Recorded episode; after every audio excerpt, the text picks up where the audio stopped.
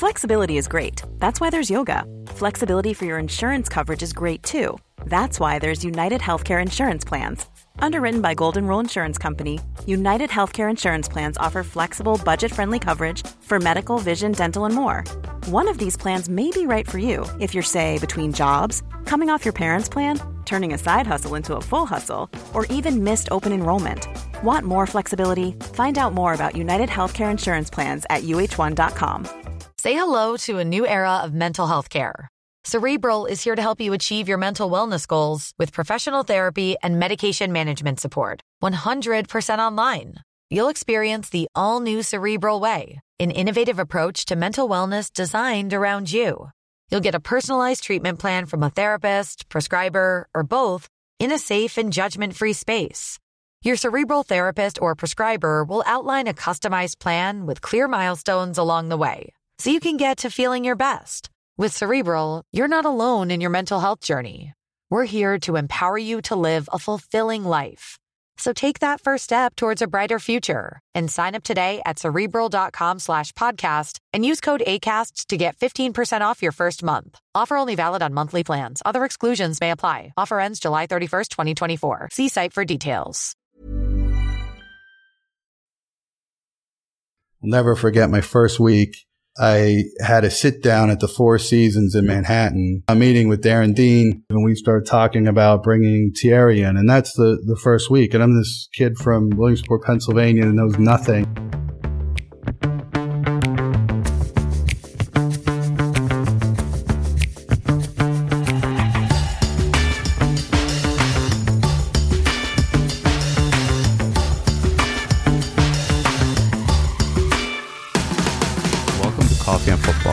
My name is Sebastian Alvarado, and I'm the host of this long form interview style podcast where each week I sit down with some of the most interesting and influential people involved in the game.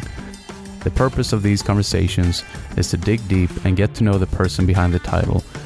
In this week's episode, I sit down with Erik Stover, the Chief Operating Officer of the New York Cosmos. He's one of the most prominent sports executives in the country with a career spanning over 20 years.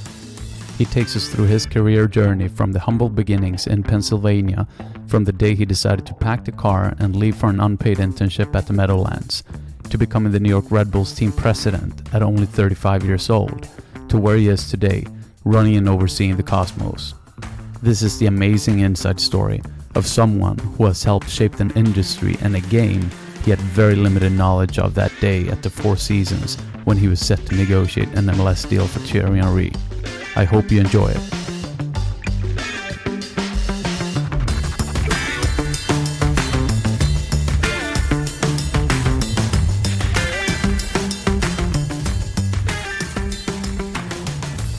Erik, welcome to the Coffee and Football podcast. Thank you for having me. How you doing? Very good. Since the theme of this uh, pod is uh, coffee and football, mm-hmm. how do you drink your coffee? I don't drink coffee. I had a traumatic experience back to Little League. Um, tried to chug hot coffee when I was 12 years old on a 95 degree day, thinking it was water. So I, I don't drink coffee. I drink tea. Um, and unlike most Americans, with a little bit of milk in it. For someone who doesn't know you or doesn't have much of a relation to soccer, how would you introduce yourself and what it is that you do? Uh, that's a good question. It's kind of hard to explain sometimes. Um, I'm the chief operating officer for the Cosmos. Uh, Pelé is the honorary president, so he's he's got that title.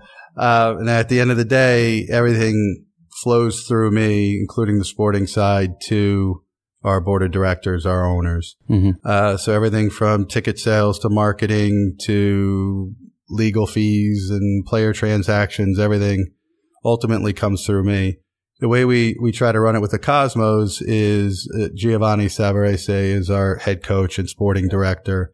Wonderful, outstanding guy. Um, passion and vision for where we want to take this club. And so when it comes to player transactions, for the most part, he's, he's responsible, consults with me on things. Uh, at the end of the day, we're both responsible for the budget.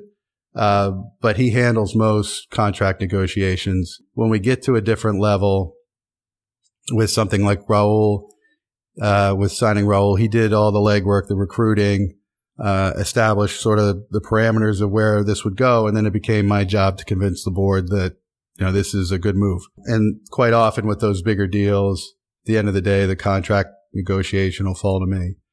Um, so it's a bit of the, the football side of things, the soccer side of things and, and all the business.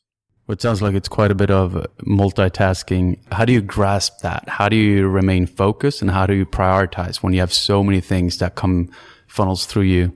I think the most important thing in any business is hiring good people. Uh, we've done that very well. The sporting side, I would put our coaching staff and, and support staff up against anybody in this country. They're outstanding, every one of them from Gio to Carlos Llamosa, Aleko, Memo, the goalkeeper coach. Luke Sassano um, has really grown into his technical director position. So, so many people, and I'm forgetting others, but so many people are as good as you get in this country and they've done a great job. So hiring good people is the most important thing, letting them do their job. Uh, we've tried to do that in the front office and, and in the sporting department. I think it's worked in a lot of ways, but it is quite a challenge here in New York. Um, there's two other professional soccer teams here. Uh, their budgets are much larger. Their staffing is much larger. Uh, so we're asked to be relevant in that situation with fewer people and less money. So it, there's a lot of sort of supporting the staff, keeping them motivated, keeping them focused that, that becomes really important. You know, we, if we make a mistake, we feel it more than anybody else might. And then you've got all the other sports and all the other things you can do in this city. So, and salary levels in the city as well that right. you need to compete with. Yeah. And that's, that's been a challenge for us. Uh, we can only afford to do to do so much, and you know the funny thing is, relative to the rest of the NASL, we have the largest staff and the highest payroll, but it doesn't compare to any of the other professional teams that are in this market. Not even close. So there's a lot of work, and it's a passion project for everybody that's working with us. Take me through a day in the life of Erik Stover. What time do you get up? What types of routines do you have? Are there any specific readings that you do every morning? And from there on, once you get into the office? It tends to be a long day. Uh, I live in Jersey, actually, and uh, I guess we'll get into this a little bit later. But for me, I have to get up very early, around six o'clock in the morning. I'm normally in the car around six thirty. Irony is, I, I park in Harrison, New Jersey, next to Red Bull Arena, and I take the path over and subway up to Midtown uh, I do that about three or four days a week, two or three days a week. I'm out in Long Island, um, doing various things. We've got a sales and marketing office there. So it's a, a long morning for me normally. Um, get in generally around eight o'clock. And, you know, normally what I do is a cycle around soccer websites, Big Apple Soccer, Ivis, Empire Soccer, see what everybody's talking about. Same thing on social media. What are some of the things that you keep your your eyes on specifically? It all starts with Cosmos. It all flows through us. Um, you know, we have a legacy to live up to, and as we were just talking, it you know we have fewer people to manage it. So I'm always very protect, protective of that legacy. Uh, it's a privilege to work for this organization. I've gotten to know Clive Toye really well, who helped build this thing and what his point of view was in naming the team and choosing the colors and uh, selecting the players. Uh, and we don't want to damage that in any way. So protecting that legacy is very important and paying attention to what people are saying about us is equally important in helping shape that, that public perception. It's very much out of my personality to be public person. I'd rather be behind the scenes, but this job requires it. When I was at Red Bull, it was the same thing. And interestingly enough, both organizations at Red Bull, uh, Mr. Mateschitz, owner of the energy drink, uh, was was not forward facing at all. You know, the the fans wouldn't know who he was. Uh, Seamus at the Cosmos, managing partner, is, is definitely out in the public more, but still pretty much behind the scenes. He's certainly not a chairman like Daniel Levy is, you know, in the front of the club at, at Tottenham. So uh, for me, it's a big responsibility to look at things from the point of view of ownership in, in the two clubs I've worked for. Mm-hmm. Obviously, now we're into the fourth season since the since the rebirth in, in 2013, and it's been tremendously successful, having won you know the championship two out of two out of three years essentially. What do you, as a club, do differently from from many of the other clubs? And uh, and where I'm going with this is regardless of how many big players you have or how good of a squad you have, it's extremely difficult to put a team together and make them succeed from, from day one. So are there any things that you see that you guys have done differently for it to be activated that fast and really working? Yeah, I, I, a lot of that the credit goes to Gio for the success. Obviously, you're the head coach. Um, you should get credit when you win games. You certainly get the blame when you lose games. But both of us shared, we're very different people, but we shared the same vision. In when we st- restarted this team, was that we had to live up to this legacy. And the legacy is a big help. It opens up the conversation. People, when they hear Cosmos, they're at least going to listen to you. Yeah. If they hear another name, they, they may not return the phone call. Uh, so that, that's a help. But then it's also a burden in having to live up to that legacy so the way we've tried to tackle that is on an interpersonal level. You, you, hear a lot of players, our players talking about how it's a family and that's not by accident. Gio is very open with them. He talks to them every day, uh, about his expectations, wants to know how he's, how they're doing with their, with their family, what's their life like back at home if they're a foreign player, cares for them, deeply. If there's a player that we have to let go for one reason or another, we're trying to, to help that player transition. So you hear that a lot. What Niko Kranjčar, who we recently signed, I was reading some articles this morning, again, following the Cosmos news. Uh, I think it was a piece in the Guardian and was talking about how it immediately resonated that it, it was a tight group and he felt welcomed and it was a family. Um, and I've been in this sports business for 20 years, not just soccer for the last eight or so, but worked with three NFL teams, NHL, NBA, major colleges. And I've never seen anything like this organization. There's always a jerk within the team, sometimes quite a lot. Uh, difficult personalities within the front office.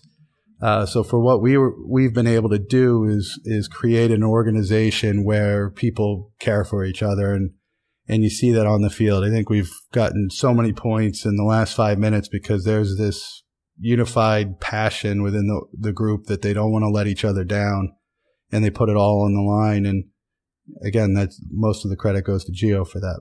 I want to get back to um, what you're doing today and, and, and the Cosmos, obviously, but I want to rewind the tape and, and take it from the beginning. Uh, where'd you grow up? Williamsport, Pennsylvania. Town of 30, 35,000 people in the Susquehanna Valley. No one's ever heard of soccer before. That's Little League is king. Little League baseball is king. If I want to get to know you on a more personal level, is there anything I need to know about that place? Well, certainly it was a really safe place to grow up. Um, you know, I had to be home when the street lights went off and nobody had to worry about you other than that. Living here in New York's a very different place. Um, so my growth to being able to live and survive in here was, was a bit of a journey. It certainly wasn't easy coming to the, to New Jersey, New York area for the first time. You know, small town roots. Everybody sort of knew who you were.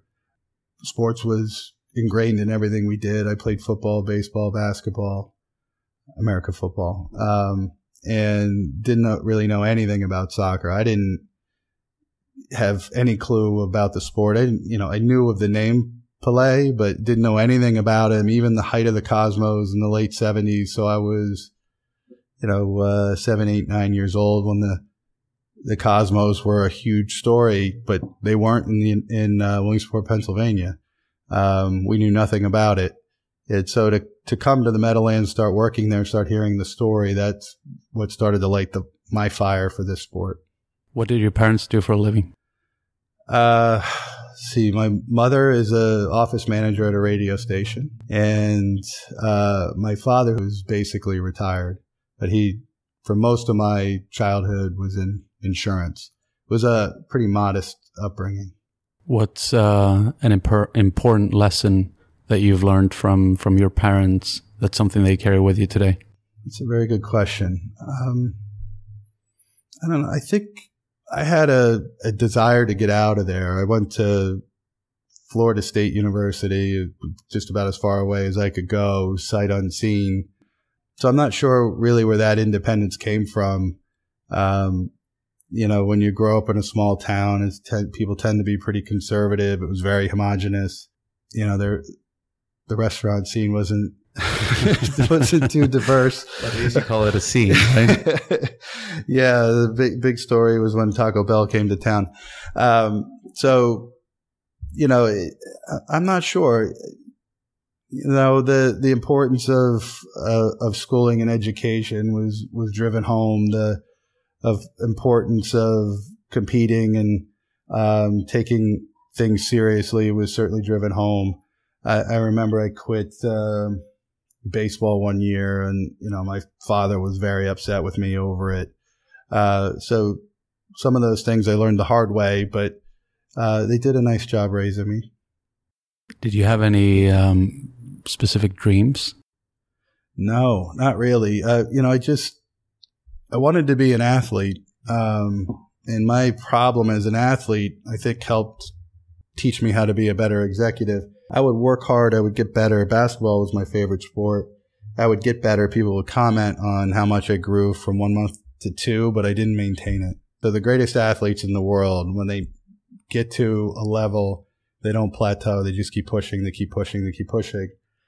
So in my teens, you know, into, well, really late teens and, to look back on the opportunity to have played a sport in college, let's say, and I let that go, uh, because I didn't work hard enough and I wasn't determined enough to, to do that. While I was in college, I look back at that and I realized I made a pretty, pretty huge mistake.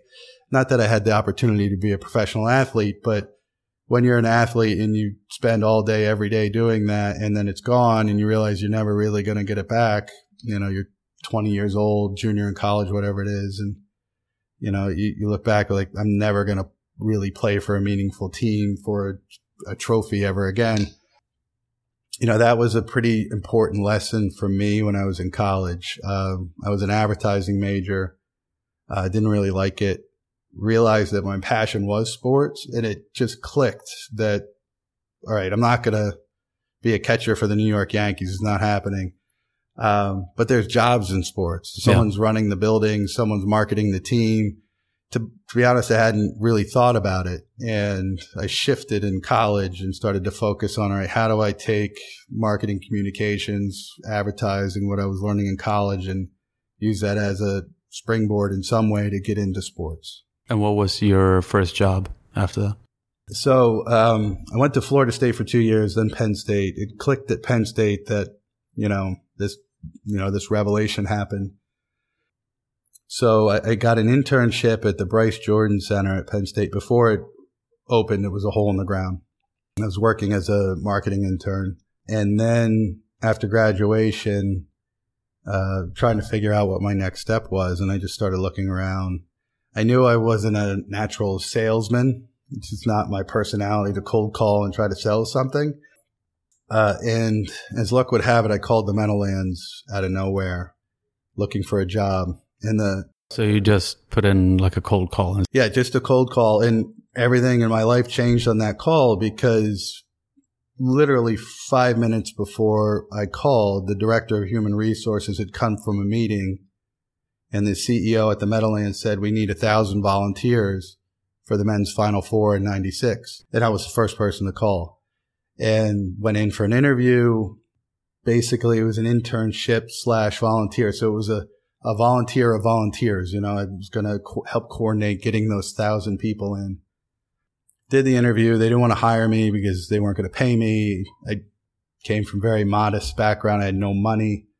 Um, and I had to convince them to give me the chance. And I lived on my credit card for a while and ran up dead. I don't advise anybody to do that, uh, but it worked out for me. So you moved to, you made the move, moved to Jersey somewhere? Yeah, yeah just uh, picked up from State College, Pennsylvania, got in my old beat up Jeep and drove to, I think, Belleville, New Jersey. I had a studio apartment next to a hospital. Literally paid my way on a credit card, rent and food. Uh, and about, I don't know, five, six months into that, I got a, an hourly job in the arena and operations at what was Continental Airlines Arena, now Izod Center, now uh, something they're going to tear down eventually.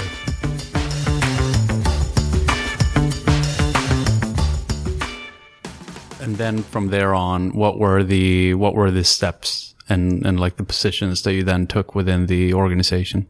So the first paid job, I was uh, you know hourly helping on the loading dock with deliveries and uh, filling in uh, on the operations side for events. Was basically the go-to person during an event to pass on a message. It wasn't any kind of management role. Um, and then more responsibility within arena operations. Uh, some people were out for one reason or another. Um, I started working double shifts, doing the change, well, running an event, so a Devils game, and then running the changeover into a Nets game overnight off that, that next day and then back, you know, so it, it, it was trial by fire. Um, some brilliant people, some of the best in this business worked in that complex. It was, uh, you know, giant stadium, the arena, the racetrack. There was no busier sports complex in the world at the time, uh, and learned a lot in a short amount of time. Moved up through arena operations, took a job in college athletics, working both buildings, Jimmy V Classic, Kickoff Classic, things like that.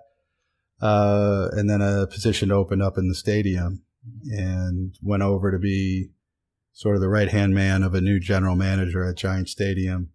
Uh, was there for for five years at the stadium, and that's really where my love for this sport came about. Would hear the stories about the Cosmos and the Rolling Stones having parties in the stadium club with jacuzzis and women and booze and everything everywhere and uh, Studio 54 and then around that time, uh, Charlie Stillitano had left the, the Metro Stars, started Champions World, and started bringing big clubs to Giant Stadium. And that, that was the big trigger. We had Manchester United Roma. We had sold, I think, like 40,000 tickets advanced. Around what year is this? This is, uh, 2000, I think, somewhere right around there. And, um, we we had sold forty thousand during the uh, the lead up, and then we sold over thirty thousand walk up.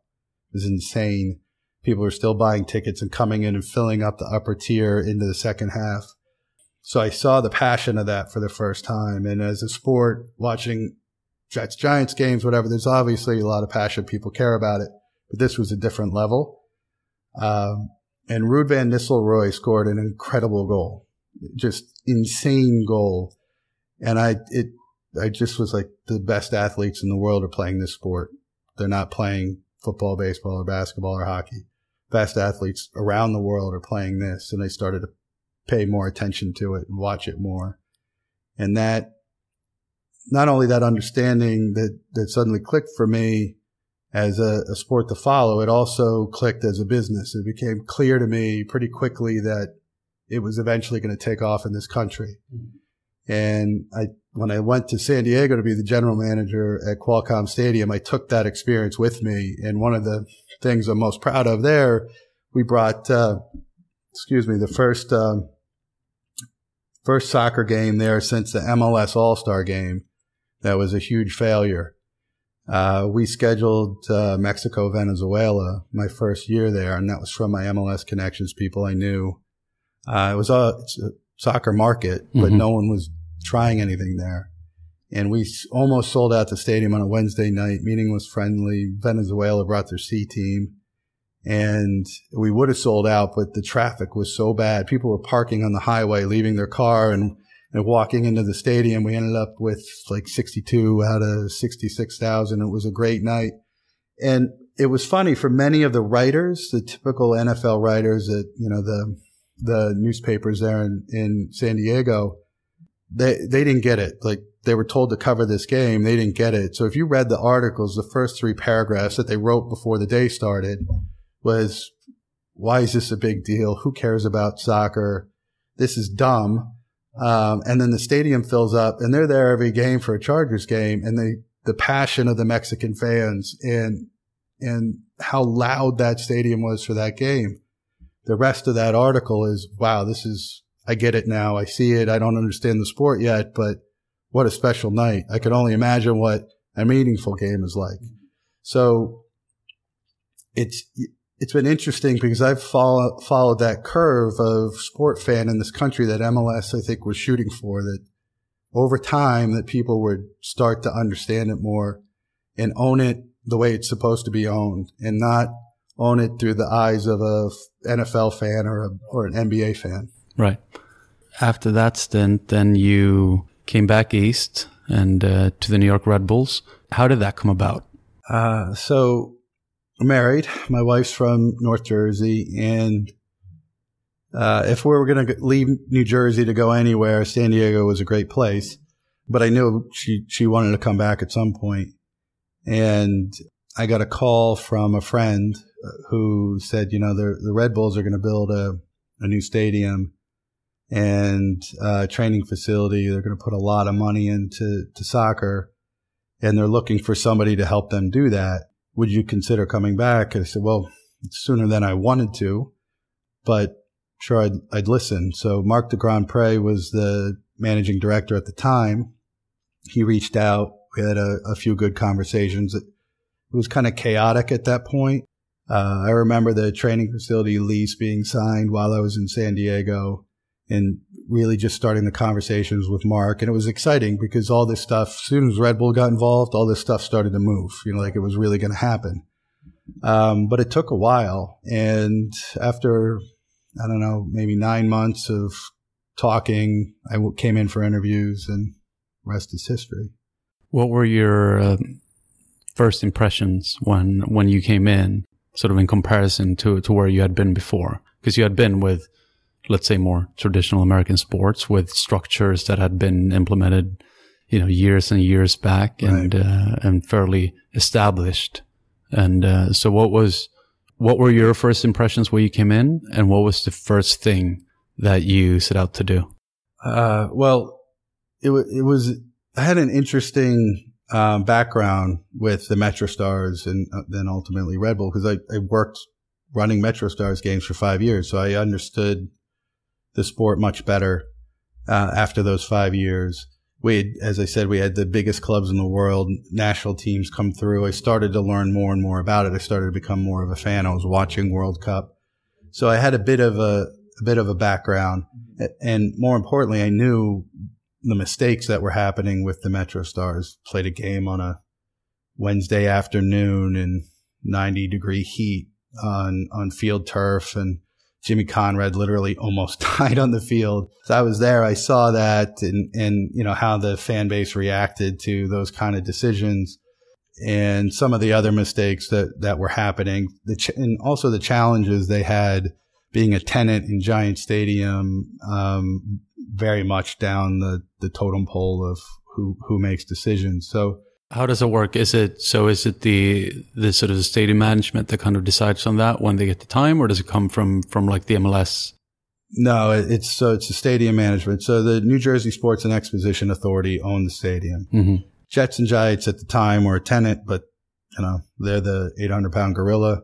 They chose dates, and then Giant Stadium, the management there, you know, they're going to want to fill in dates. If you can do 10 Bruce Springsteen concerts in the summer, then you're going to book the 10 Bruce Springsteen and then the Metro Stars have to schedule around that. And those kind of things in an 80,000 seat stadium, which is 10 times too big, really started to take its toll on the team. And, you know, when they started 95, 90, what, 96, 97, you know, 20, 25,000 games, pretty good. The atmospheres are okay.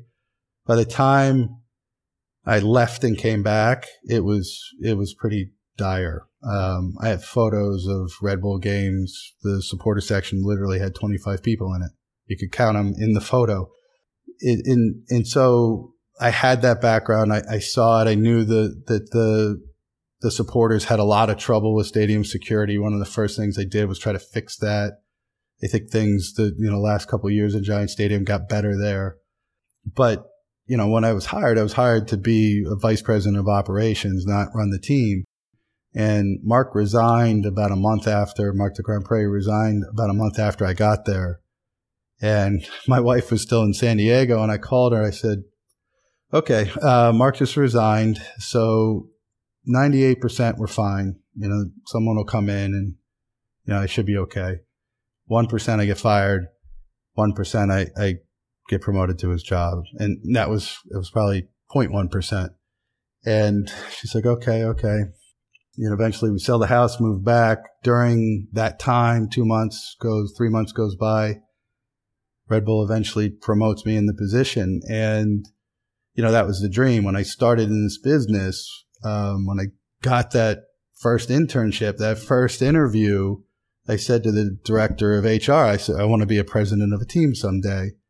And we eventually developed a, a very good friendship over time and like a when I finally started in the internship, she said, do me a favor. Next time you interview for a real job, don't say you want to be a president. You sound like a little kid.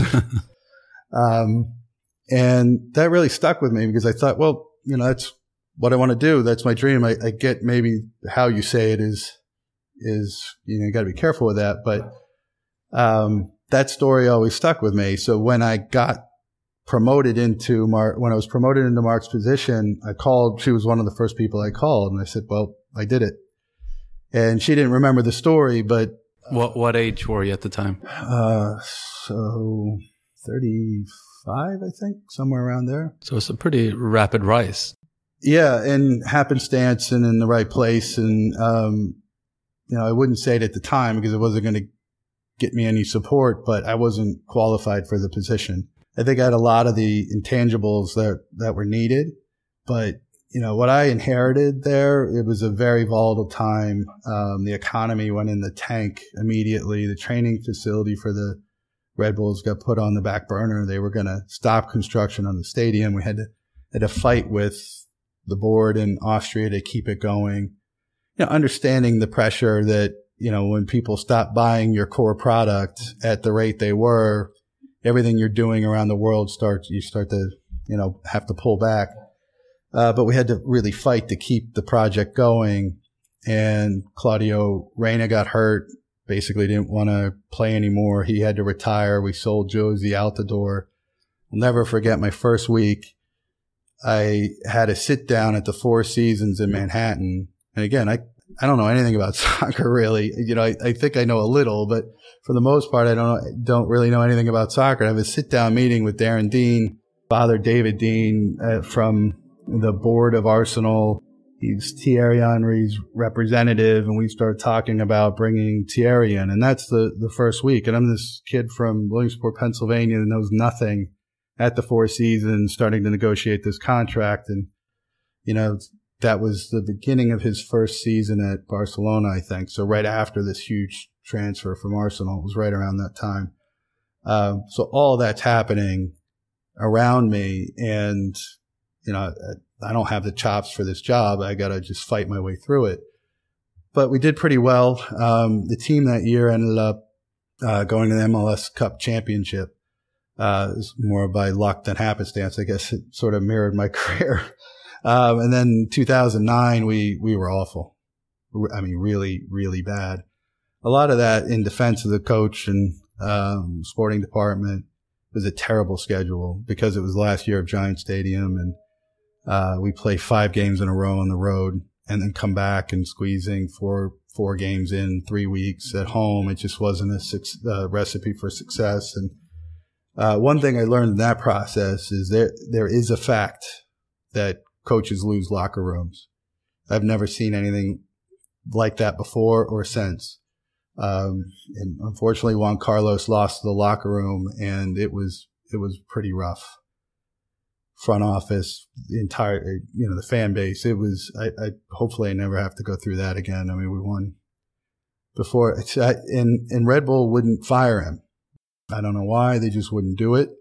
Um, it didn't matter what we said about, you know, the locker room and the players that literally have quit. If somebody scored a goal, it was like they scored three. The game was over. They wouldn't let us fire him and he wanted to be fired. He actually cleared out his locker room one uh, his locker one after one game. Uh, and I, you know, I called him and said, no, you're, you're still the coach. And eventually I convinced him to resign. You know, proud man. He didn't want to do that, but that was a way to get through the bureaucracy of what I was dealing with. So who who were making those decisions? Was it from the from the Red Bull HQ at that point? Yes. Or? Okay. Yeah. So you know, managing director, I have all the responsibility. I'm the only person that anybody knows, but every major decision had to run through HQ in, in Salzburg. And in this particular case, it was no, no, you can't do it. Uh, I'm and not what sh- was their uh, reasoning behind I it? I have no idea. Never got an explanation. Never. And, you know, eventually I figured out if I could convince him to resign, that we, that's really what he wanted. And at the end of the day, he just wanted to be paid out his contract. Not that he was quitting, but he knew there was no way back. So I was able to convince everybody that let's just do this. Richie Williams took over the team. We finished okay, uh, avoided the worst record in MLS history, thank God.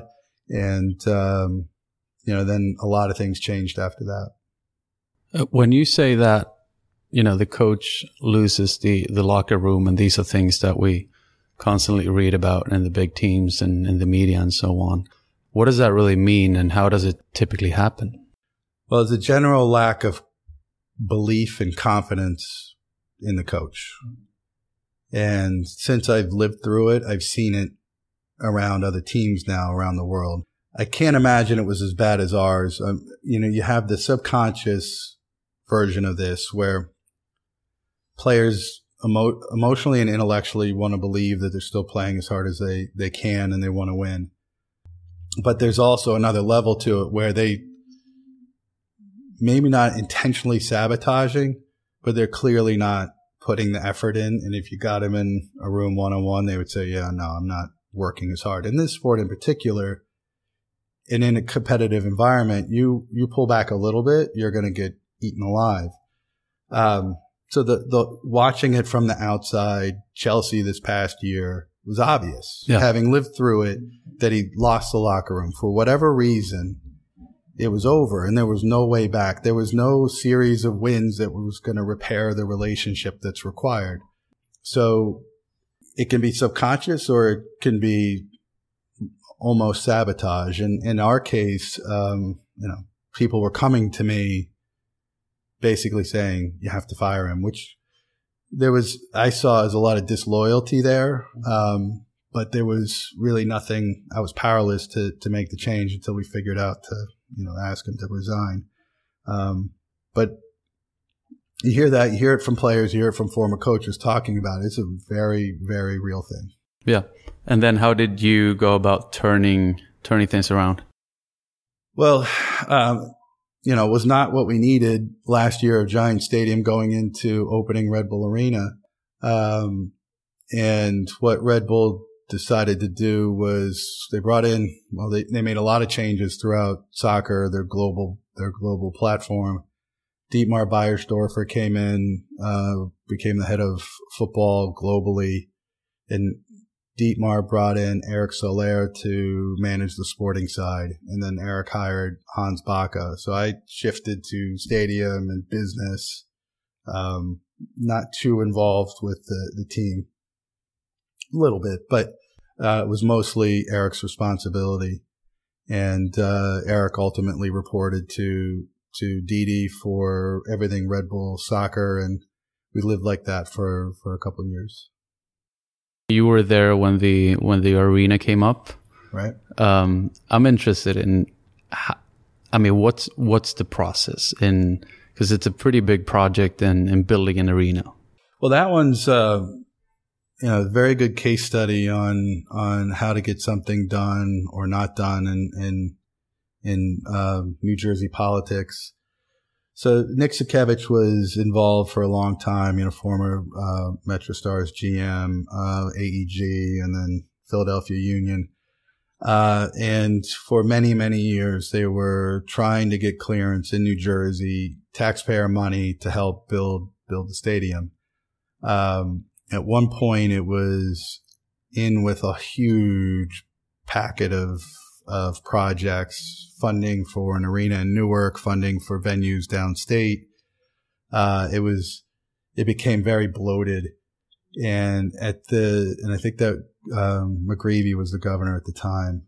It, it, became so big, so much money that the whole thing collapsed and the, the MetroStars AEG were left sideways. Um, no way forward to, to really get this done. What, what changed was, and they don't get enough credit for this. Red Bull came in and said, we'll build it. We're going to pay for all of it. Um, and at first they were going to build it to the AEG multi-purpose stadium standards, you know, concerts and all that stuff. Eventually Red Bull said, this isn't our vision, took AEG out and just plowed ahead and, and built it. And they put a lot of money into this thing, more than anyone percentage wise had ever done before for a venue.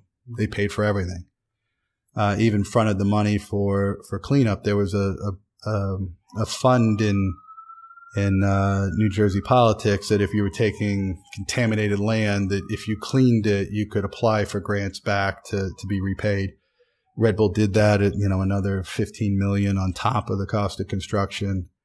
Uh, ridiculous nuisance lawsuits uh, from local neighbors trying to gouge them, uh, and they really stuck through that when I started there, it was open field and we were uh, pouring foundations.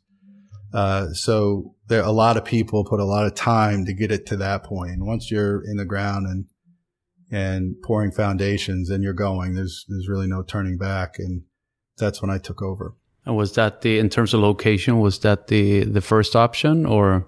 No. And, and funny, when I was in San Diego, Mark, uh, had called me and, and was expressing reservations about the location, about the deal. Um, there was some discussion about maybe doing a deal with the Sports Authority at the Meadowlands, find some acres there, stay there, just build a, a smaller stadium. And I think for Red Bull fans, that may have been a better solution. There's only so much that, that can get done in the location that it's, that it's at. It's very hard to get to. I go through there every day, as I said. Um, good to see that the path is finally being renovated. That was originally intended to be done when Red Bull Arena opened. So we're already more than five years past schedule. That's, I think, will be a huge help for the, for them uh, moving forward. There's only so much, so many people you can carry on the path at the moment, uh, and getting out of there on the path after a big game is is difficult. When that station's done, it'll be much, much better. But if you're traveling by car, there's really not much that, that can be done there. Um, but as the as that town builds up, which is happening, a lot of apartment buildings are going in. You'll have a little more of a, a pull from your local neighborhood than having to draw from, you know, Westchester, North Jersey, Central Jersey, South Jersey, even into Pennsylvania. Uh, driving by car there is is difficult, and I think for continued success, at least in the immediate term, uh, that stadium at the Meadowlands probably would have been better. But who knows what it'll be like in five or 10 years. Then, you know, it might flip and I'd say something different. Just in, in looking in, in retrospect, I mean, it's, and, and you were a big part of this in, in building that, that up in terms of, in terms of attendance, sponsorships and, and everything else that, that went into it. How did you go about really building the attendance because the you know the team used to be at the very bottom right. in attendance and then ending up in, in in the top three, four, five somewhere.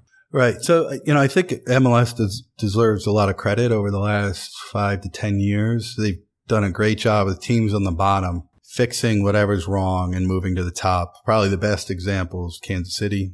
Yeah. You know, that team, uh, you know, minor league baseball stadium, pitcher's mound in the middle of the field. It was an embarrassment to soccer. And now you look at them and you'd say that's one of the best run organizations. For, for us at Red Bull, you know, that building was a sea change for the league. Everybody else was basically building glorified high school stadiums. They're, you know, stadiums in Texas football, high school football, much better than some of the first iterations of MLS soccer specific stadiums. So what Red Bull did was change everybody's point of view and nobody would criticize that building. If you're a fan sitting in a seat, you can't do it better. Um, so Red Bull deserves a lot of credit for that. I think the fact that, that you had a real soccer venue really changed uh, people's point of view about the team and the organization. You know, so you have that natural bump, new building, people are people are going to come. Um, and then we followed up that year with bringing Thierry Henry in and Rafa Marquez in, and that was another shot in the arm uh, for the second half of the year. So you had the in the beginning, people were coming. Was a new building, um, and we are actually playing pretty well. And then those guys come in, and there's more more pump around it, more pomp and circumstances, more excitement, and this is really happening. Finally, this excuse me, this team has changed, um, changed the way it does things, and then so we, you know, we were able to really raise uh, season ticket numbers to to a pretty acceptable level. I think think we finished the year averaging just shy of twenty thousand, which is a good first step to be honest, I think, you know, I said this the first week I started with Red Bull. I thought the stadium should have been 20,000 and not 25. And then we would have had more sellouts, which would have led to more demand. I think that was a, a mistake and one that, you know, still paying for now. But yeah, we did pretty well. And then going into the next year, we even increased season ticket uh, numbers more, which, you know, is unheard of. It always drops from the first year of a new building. Doesn't matter the sport to the second, but we were able to increase it. And a lot of that was bringing the MLS All Star game in Manchester United. You know, we had to really, really push to get that everybody to agree to do that, to put a huge team in a 25,000 seat stadium. And it, it did a lot for our business. It, it really helped us pick up our season ticket number too. You mentioned briefly you were part of the, the negotiations with uh, with players such as Thierry Henry and, and then Rafa was uh, Rafa Marquez was brought in as well. What are the the biggest challenges when you're in such negotiation, and how does that negotiation happen? Well, certainly helped with Thierry because he really wanted to to come to New York, and with with the Cosmos now, we don't recruit and push players that that don't want to be there. You don't want to be here, fine, we'll, we'll move on. Uh, so Thierry really wanted to be there. And so I carried that relationship through Darren and, and we're good friends for, for years. Uh, finally got to the point where his time at Barcelona was, was done. You know, after that first year, I, I remember calling Darren. I'm like, well, you just won the treble. I'm guessing he's staying at Barcelona. Yeah, yeah, yeah. We got to wait. So he had one year left and again, he really wanted to come. Uh, so that, that helps and you find a number that works. Uh, I didn't actually finish off the negotiation. Didi and, and the folks in Salzburg picked it up. I had it, you know, to a point. It was about done and they picked it up and let them finish it. Uh, I got yelled at a few times by Darren. um, For what? It, you know, it just, it got really hard. Um, he ended up with more money at the end, but, uh, uh, than where I was, but he wasn't happy about the process. And for Raf, I wasn't involved at all. It, the, the funny thing is, uh, Didi wanted to sign Marcos Senna mm-hmm. badly. Uh, and I often wonder if we had signed Marcos, especially that point in his career, and, and not Rafa, what would have happened.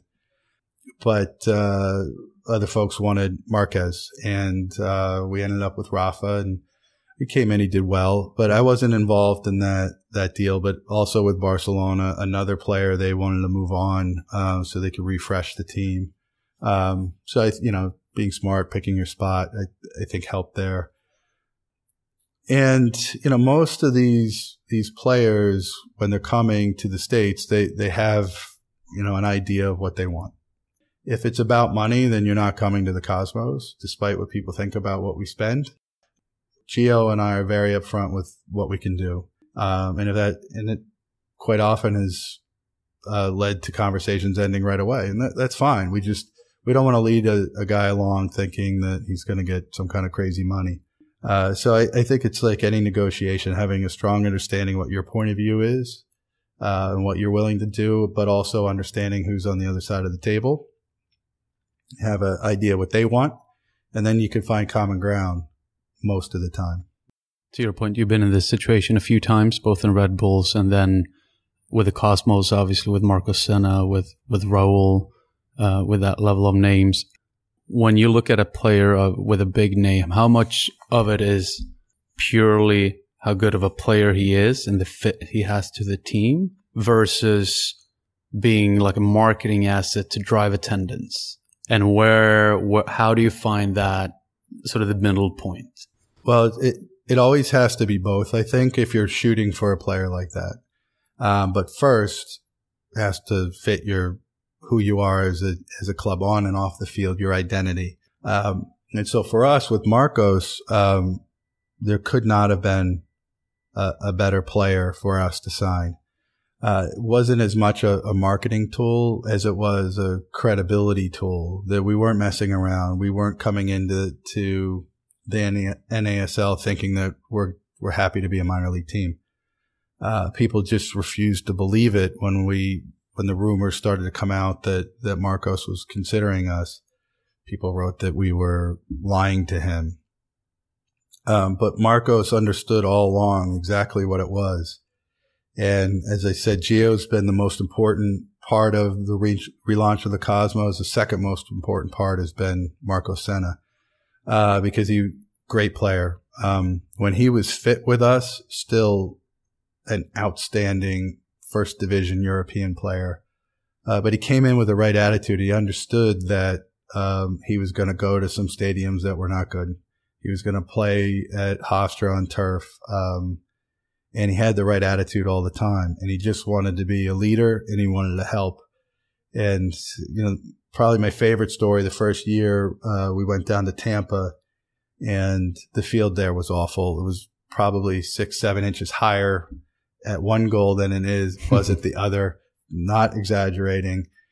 Different kinds of grass all over it. And and Gio went up to him and said, you know, please just understand that this is not going to be your, your best day. And, uh, and he stopped him. He said, I played barefoot on dirt in Sao Paulo. Um, this is fine. I'm happy to be here, happy to help. And he carried that attitude all the way through. Um, and, you know, it wasn't talked a lot about, but he was meant to retire between the spring and fall season last year. And we had to beg him. Not that he didn't want to stay, but we really needed him to stay because how important he was to the organization. Uh, and his family had already moved back to Spain, but he agreed to stay. Um, and thank God, uh, because we won a championship largely because of him and his leadership, a second championship. And he went out on top with his teammates lifting him up in, in the air. And every athlete wants that. Your last game is to, you're lifting a trophy. So, uh, yeah, I can't express enough how important that guy's been to this club. In your position today, what are your biggest challenges? Not so much as how it relates to the, to the overall club, but specifically in, in what you do in, in your day to day. Undoubtedly relevance within this market and, and putting butts in the seats at, at our games. This is a fickle market. Um, Nassau County has struggled supporting whatever teams played anywhere there. Um, and fighting day in and day out. It, it's not easy. It, and we have to be more creative every day. Try to turn over a rock we haven't turned over yet uh, always be credible. And, and I think that's what's so important about this team is the people that have been turned on to it will tell you that this is a good soccer team and, and we play good soccer. We play attacking soccer. We keep the ball. We play the, we play the beautiful game. Um, and I don't think there's enough of that in, in the States. So we've, we've started to build a really loyal fan base that recognizes that. So now we just need more people, um, and we need it to be more consistent. We've had some, we've had some great games, sold out, amazing atmosphere, uh, playing the beautiful game and people really responding. But we haven't been consistent enough with that. And so finding a little more consistency is extremely important. And then ultimately it's having the right building to put this team in front of people. Um, and, and we're still working very hard on that. Yeah, it's been going on for for a couple of years now. Yeah, a lot of time. Yeah, uh, over three years, um, and you know, we announced it very quickly in relaunching the club before we ever kicked the ball again in the NASL. Um, and it was a lot of hype and people were really excited about it. And now it's, it, being completely honest, it's a bit of an anchor on us. Um, I'm not sure when this is going to air. So hopefully, um, there's good news by the, by the time this does air. Uh, I feel that it, we're finally there. Um, not that I know anything, but I, I feel it. Mm-hmm. Uh, but it's been a burden over the last 18 months for sure. Hard to sell tickets when someone asks you about the stadium and you say, I don't know. Um, they need to believe in your future. Uh, we've always believed in it and it's essential for our growth, but it hasn't been easy telling people I don't know. You just don't want to be in that position. Mm-hmm. What is the the structure look like uh, in terms of ownership and then and personnel? So Seamus O'Brien's the managing partner. Uh, he has other investors in the club. Some of that is, I would say, changing but evolving as we speak, which is, I think, a good thing for us long term. And from the board level. So Seamus is the chairman, um, and there's representatives on the board of those other investment interests. Uh, and then it, then I'm the next layer down. We have a senior management team of six or seven people. It's a very diverse organization. Um, I think uh, three women on our senior management team, which is uh, by design and and kind of rare in sport. Yeah. I think uh, through the front office, a third of our staff are women. Again, much higher than the average percentage. Um, and not only diversity through men and women, but diversity through culture and language. Uh, we're, we're, very representative on and off the field of the New York metropolitan area. Players from all over the world, people from all over the world.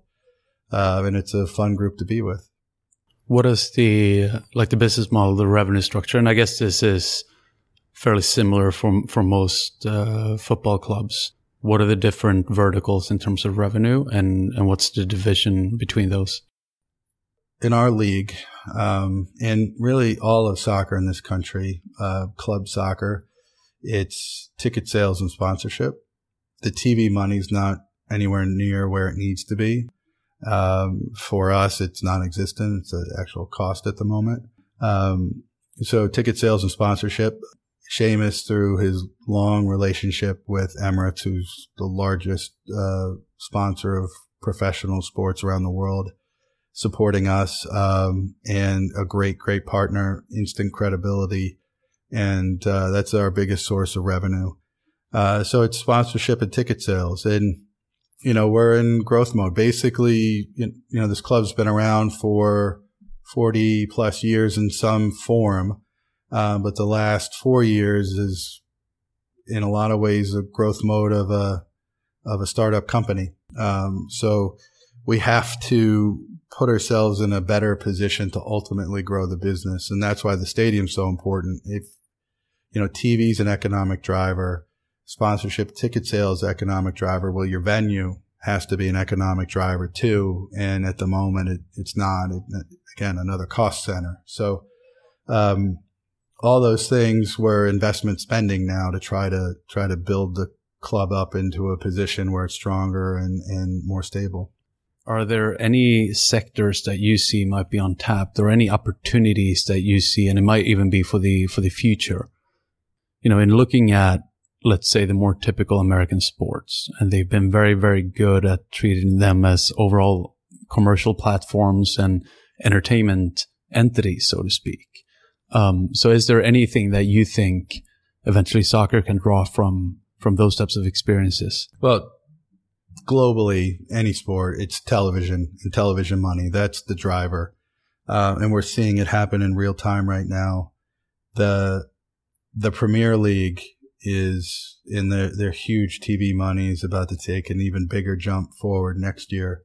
And that is going to change European football completely. Um, the advent of the Premier League and the growth of the other big leagues has put leagues like the Dutch League, Portugal, those leagues are, are now becoming feeder leagues. Yeah. And Scotland, Celtic, you know, Rangers, the, the, the relegation down four tiers to, for, for Rangers has destroyed Celtic too. Um, and, you know, Celtic at one point was a competitor in, in Champions League. Uh, that'll never happen again. And they have to s- switch their business model to identifying talent, growing talent and selling it. You know, it wasn't that long ago where Ajax was a threat in, in Champions League that it's impossible now. Um, so they've started to adapt how they live.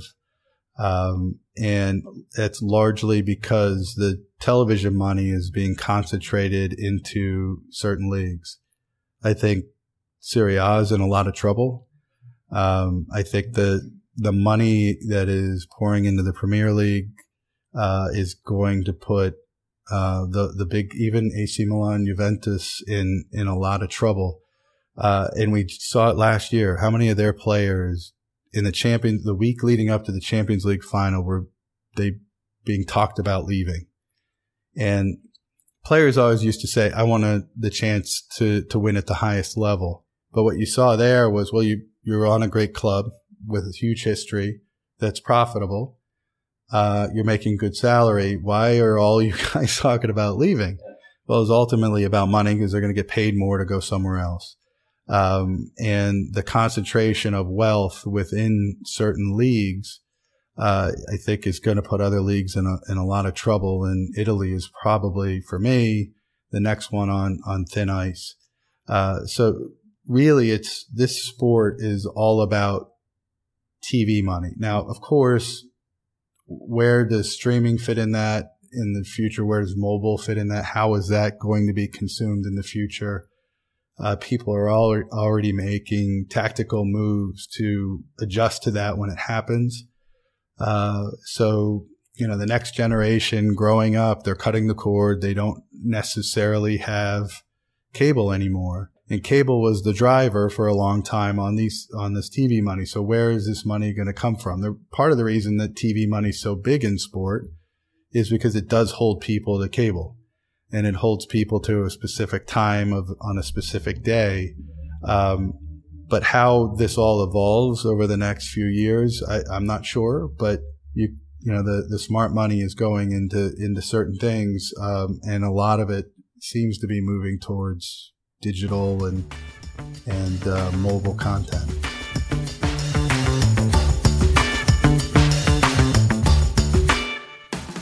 How would you describe your leadership style?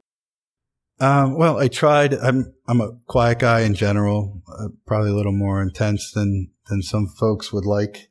Um, In what sense? very focused, very determined. Um, with things lately, maybe not laughing as much as as people would like. There's a little, it's kind of a serious environment at the moment, but I try to lead by example in in putting the effort in. Again, as we discussed earlier, trusting the people that work with you, um, give them the tools to to do what they need to do.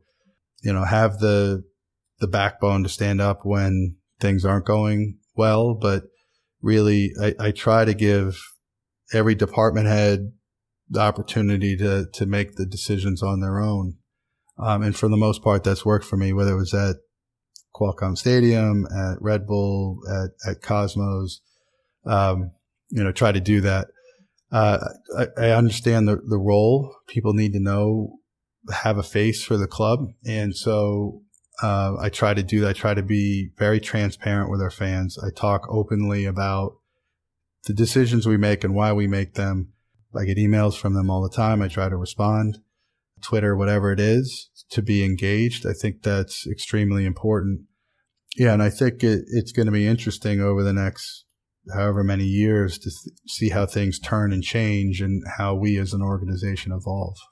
Are there any things you do personally in order to to develop and, and become an even better uh, sports executive? Uh, I do read a lot. Um, and it's not, I'm not reading self help books, but I, I, read a lot. I try to, to learn. I've always been a good listener and I think I, you know, not the smartest guy in the world, don't have a, you know, the greatest skills. But I think what I do bring to the table is I listen. So I have uh, empathy. I always put myself in other people's point of view, whether it's a negotiation or, um, you know, discipline with an employee or whatever it might be. Try to have compassion and understand. Uh, so I think I think that means a means a lot for me. I understand that that's a strength, and then I work on my weaknesses. I was a terrible public speaker when I was in college. I mean, I remember my first speech in my first speech class. It was awful. Uh, so I try to work on those things. I'm not. How do you do it? I practice. Uh, I started when I realized that I was awful and that I had to get in front of people and talk. I start one thing I started to do was tell jokes. I, I don't really do it anymore, but I learned a few jokes and I would tell them to friends and people because I was so shy and so quiet. It forced me to be, uh, you know, the center of attention for a minute or two. Uh, and I never ever wanted to be that. Now that it, my job requires me to, to be the center of attention a lot, um, then, you know, I, I, I don't do that as much, but uh, I do I do try to come out of my shell and and um, be more of a leader, more vocal, uh, because this is what the the job requires. But it's not natural for me, and you know my weekends I end up kind of quiet with just the family and not really wanting wanting to do much because that's more my my comfort zone. What types of books is it that you read? I, everything. Um, I like I like a lot of Erik Larson books. You know, finds a fascinating story. I just read Dead Wake about the the sinking of the Lusitania. Finds a fascinating story, retells it in in a lot of what is forgotten about it. Um, you know, comes alive again. Um, probably one of the most important books for me to understand how I want to be a, a leader was the Doris Kearns Goodwin book about Lincoln, and oh, I've drawn a blank on the name of the book. Uh, but his management style and bringing diverse opinions in, and necess- not necessarily everybody that gets along. Um, so I, I, do read a lot of nonfiction. Try to squeeze in fiction. It's a little harder now with kids and, and a brutal commute to to read as much as I would like, but I've learned a lot about myself and about the world around me by reading. Are there any leaders out there that that you look to or or try to pick lessons from or or, or specific learnings? Well, I think the the Lincoln book um, was you know really shaped my point of view. I think uh, you know it kind of was there in understanding that you have to lead from who you are. You can't really be fake. If, um, if you're not genuine, then people will pick up on that and, and they'll know. Um, so I don't try to be overly gregarious and, and completely outgoing and a, a different person than I am. Um, so that's important. Having diverse opinions, I picked up from, from that book. Um, yeah, definitely that was an important education for me. Do you have any mentors? Um, yes, a, a, lot of them from you know my days of just getting out of college and working at the Meadowlands. Um, Bob Castronova was the COO there. He gave me a lot of opportunities and uh, helped me grow and was a good leader. Ron Van de was, he's five years older than me. He's now the second in command at MetLife Stadium. Um, and he, we were about the same age. We are sort of going through the same things. He was a little, little bit older. And when I started there, he had done the same thing. He was an intern, um, did whatever job anybody asked, uh, worked his butt off to, to grow. And when I, when I got there, he sort of saw that in me and, um, we've remained friends. He's always been a, a mentor to me. So those two jump out to me for sure. There's uh, there were others there that I learned a lot from, um, but you kind of grow apart over time. Who would you talk to when you need an outside reflection, not necessarily from within the organization or so? Nowadays, it's it's my wife definitely. Um, what really, does she do, by the way? Uh, she actually very accomplished woman. She was uh, an actress at a young as a young child. She uh, at four was on Sesame Street. She really she was in Les Mis at eleven on Broadway. Uh, realized she didn't want to be an actress the rest of her life, and um, basically quit in her early teens. Didn't totally quit, but stopped chasing the you know the commercials and the TV shows and the Broadway musicals and she went to law school. Uh, didn't want to be a, a, a lawyer, um, and went to Reed Smith, which is one of the largest law firms in the world, and helped build uh, a marketing and events department there. Did an outstanding job. Was there for 14 years. Really underappreciated, loved but underappreciated. I guess you stick at one location for too long, um, they start to take advantage of you. And she quit about six months ago, something like that, and is home with the kids now. Should definitely get back to work soon. I, I don't think uh, stay at home mom is in her DNA, but uh, yeah, we we've been a partnership from uh, when we first met. Um, you know, we we uh, well, it took a while for us to get married, but we were pretty committed to each other pretty fast, and uh, she's definitely been my rock and and really helped me make the steps that I've made. What would an example be of, say, a challenge you encountered at work that you then bring home and bring up with her? Uh, so many. You know, at the Meadowlands, everything was going so well my first seven years there, and then there was a change at the top. Bob Castronova was eventually, um, I don't want to say forced out, but he retired. Um, and that was very volatile and difficult. And it was really, you know, just talking it out and how to get get through that. I, I survived. So many people were fired at that time. Uh, I survived and sort of worked my way back up there. Uh, so I, I, do remember a lot of tough nights with her on that one.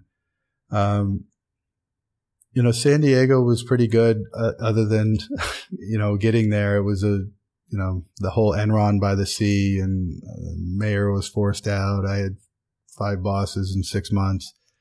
Um, so that was more emotional stability. Uh, Red Bull was a very difficult place to work.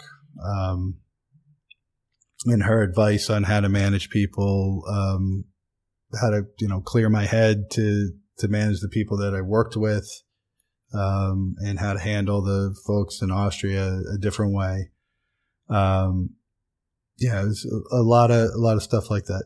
So now it's, um, you know, I guess trying to keep me from feeling like the, the whole world is on my shoulder trying to get this team going again. Uh, because it's not easy. It's, uh, it's a challenge.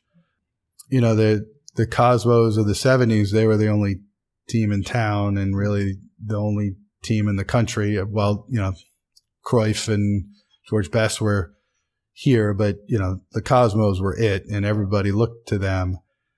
But we have two other teams with a lot more money and we're trying to stay relevant and that could be frustrating at times. How do you deal with the the negative buzz when people talk about say they talk about the MLS as the top league. You have the right. NASL that's obviously making a, a, big push, not only this market, but in, in a few of the other markets as well. Right. How do you deal with I guess just negative buzz that that sometimes comes with. And people are very opinionated without many times really knowing what's going on. Yeah. So for me, I remember the 25 people in the supporter section at the Red Bull game. Yeah. Um, so that always pops, that photo pops in my mind all the time. I also look at where this league was four years ago. I remember going to the NASL championship game in 2012 and there were three guys that looked like they should have been playing in a pub league, totally unfit. And where it is now, uh, and when we started this, everyone said, "Okay, I get the Cosmos, and I kind of get trying to create an independent league um, with independent clubs. That's a honorable approach, but what about all these other teams?" it's not really going to happen. How could, how could these teams stay with you? And well, they are. Tampa's done great in sort of re-envisioning itself and bringing new players in and, um, the growth that that team has had over the last three years with the new owners tremendous. Uh, Rayo OKC, uh, you know, they've got five World Cup players on their team. They haven't kicked the ball yet. I don't know how good they're going to be, but they've got good players. Jacksonville's done a great job. Indy came flying out of the gates, 10,000, 11,000 people a game sold out. They haven't been great on the field, but you know, the, the other teams are really stepping up. You can see it. Uh, so the league is, is much stronger. Now the competition is cutthroat and, uh, this league's got to be serious about really being in the fight, you know, because we can't, you know, we can't be lackadaisical about this. You got to really be competitive. It's easier in some markets because you don't have anything you're really competing against. Um, but the league as a whole has to be fighting for survival. Not that it's on the verge of collapsing, but you have to have that point of view that if you're not growing and growing at a faster rate than your competition, then you're falling behind. Uh, so I think that's job number one right now. But where it started four or five years ago, where it is now is dramatic, dramatic improvement. We're getting towards the end here. I know we could go on for a bit. Um, I have a set of uh, rapid fire questions. Sure. Doesn't mean that you can't spend time elaborating, if you will. What's the proudest moment or the biggest moment of your career? You said rapid fire. you can feel free to elaborate. You know, you know what? It, it was uh, had nothing to do with sport. It was San Diego uh, wildfires. Uh, we had to set up um, Qualcomm Stadium as an evacuation center. Um, and that was a monumental task and brought home the importance of community and family to me. Uh, and I'm not a, a, crier and I didn't cry, but I, you know, halfway through that, um, day three or four of, of that, know, three o'clock in the morning, walking to my office to check messages, teared up a little bit. Um, because what it, was it that happened? I'm sorry. A massive wildfire as they happened in Southern California and it caused the evacuation of half a million people in, in San Diego County, about 15,000 of which went to Qualcomm Stadium. And we set up the stadium as a, as an evacuation center, which it, you know, really shouldn't be. It's an outdoor stadium. Um, a lot went into that. Uh, and it was a life changing experience. Uh, the probably the proudest moment of my career, and again had nothing to do with kicking a ball or scoring a touchdown. The biggest or or the most interesting deal you've made? Yeah, it's got to be Thierry. Um, took a long time, created very lasting friendships out of it. Uh, I think it changed the future of of the Red Bulls and MLS, and yeah, it uh, it was a pretty important moment in MLS's history and Red Bulls history. That new stadium and, and that player was a defining mo- defining moments. Lifting the soccer bowl trophy again, or the U.S. Open Cup.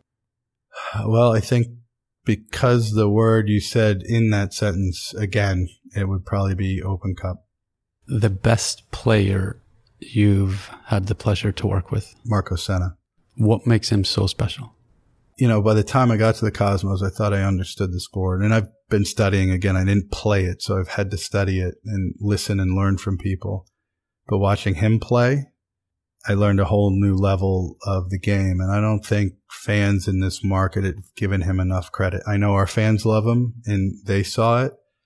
Um, but New York sports fans, I don't think gave him enough credit for what he's done and the stuff I've seen him do and his understanding of the game really brought it all together for me. What advice would you give your 20 year old and 30 year old self? 20. Um, I think I, I got lucky. I think I wouldn't change anything that, uh, switching my focus to sports and then making that phone call to the Meadowlands, um, those two things, uh, luck, happenstance, serendipity, whatever you want to say. Uh, so I wouldn't change that. 30, um, uh, you know, I would have, I would, it's a couple years before getting to, to San Diego. And there's been some tough times working for Red Bull and, and this Cosmos project that I've looked back and said, I could still be sitting on the back deck of the Hotel Del Coronado in, in San Diego having a beer uh, instead of fighting this fight in New York. Um, but yeah, I, I, don't know that I would change much. What are some recommendations to someone wanting to follow in your footsteps? Uh, well, my big, biggest weakness by far is I don't speak a second language, particularly in this sport. And that's a, a real weakness. So anybody, I used to tell people, uh, kids coming out of college, interns, make sure you can write, articulate, you know, communicate with people and you don't send an email and look like an idiot. That's still important, but a second language, third language, if, if you can get to that, uh, you're so much more marketable globally. You get to have dinner with three people in the football world, past or present, and let's assume language is not a barrier. Who would those three be, and where would you take them? Well, I've been lucky enough to to have dinner with Pele a couple times, so I won't put him on the list. Uh, let's see. I I would put Clive there, um, and again, I've had experiences with him, but I've never been able to spend two or three hours just really, really going through what and he, sorry, and that's Clive. Clive sorry, Clive Toye. Mm-hmm. Um, really, really going through that that history of the cosmos with him. I've heard a lot of it, but to to spend a couple hours sharing a bottle of wine, uh, I probably put Clive on there. Not sure who else. Probably Messi. Um, again, just to you know, there's greatness there and understanding what what drives him and and how he sees things. And not because he's an athlete and I want to hang out with him, but because he is relatively quiet person on, you know, and being one of the most famous, if not the most famous athlete in the world. Uh, so trying to figure out what makes him tick and how he, he got to that level. Uh, third, hmm, I don't know. This is a good question. Wish I had it in advance could have thought about it a little more. Um, I don't know. I guess because he's um, sort of top of mind now, Johan Cruyff uh, passing away recently, because he had such a brilliant point of view about the sport, um, and I don't know that anybody would disagree with his ideal of where it could go. Uh, but I've also heard a lot of stories that it was a very difficult personality and trying to understand how that makes how a guy like that ticks. You know, how can you be so beloved but then so difficult at the same time? Uh, so I think that would be interesting. It may not be a fun dinner, um, but I, am not sure that there's many that have um, changed the sport as much as Cruyff did. Again, leaving aside Pelé because I've had had that chance a couple times. And where would you take them? You know what? My favorite um, restaurant here in New York, and I haven't been in a long time, is um, La Paella um, downtown. Don't remember the address exactly, but it's a Spanish tapas place. I, I took, I spent two weeks in Spain and I didn't eat at a better restaurant. So I love that place and it's very neighborhoody, cool, just natural. You sort of relax immediately when you walk in and the sang- sangria is very good how can people either get hold of you or, or find out more? Well, certainly it's nycosmos.com. Uh, you, you want tickets or any information on us, you can find it there. Uh, for me, uh, I'm on Twitter at, uh, Erik, E-R-I-K, Stover at, oh no, excuse me, Erik Stover, NYC on Twitter. Do you have anything you would like to recommend? That's a, another good question. You're you're hitting me with curveballs. Back to my baseball analogies. Um, sitting here with you, looking at your tower of books, I, reading. I wish I had gotten into it younger. I started in my early twenties. I only read for school. When I started to read for pleasure, it really opened up a world to me. So if you're not reading now, um, you should. Last one. Who do you think I, I should interview? Another good question.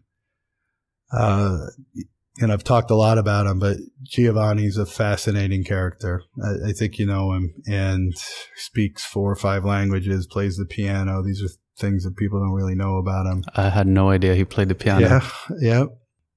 Interesting music taste. Uh, just a all around interesting guy, and he'll have better answers on where he would want to go. Uh, you need a recommendation on a restaurant. That guy's got them all in Manhattan for sure. Definitely Gio's a, a, a character that not enough people know on a more intimate level. Erik, thank you so much. It's been a true pleasure, and uh, best of luck with the with the season. Thank you. I enjoyed it. Thank you for listening. If you enjoy this podcast, subscribe to it in iTunes or on the podcast app. Please write a review. If you have any feedback or ideas, feel free to email me at sebastian at coffeeandfootball.com. You can also link up with me via Twitter. It's at coffeesfootball. Check out the coffeeandfootball.com website. There you'll find any related content and additional info on each guest. This show also lives on SoundCloud and Acast. Thanks again. Stay tuned for next week's episode. It'll go up on Monday or Tuesday.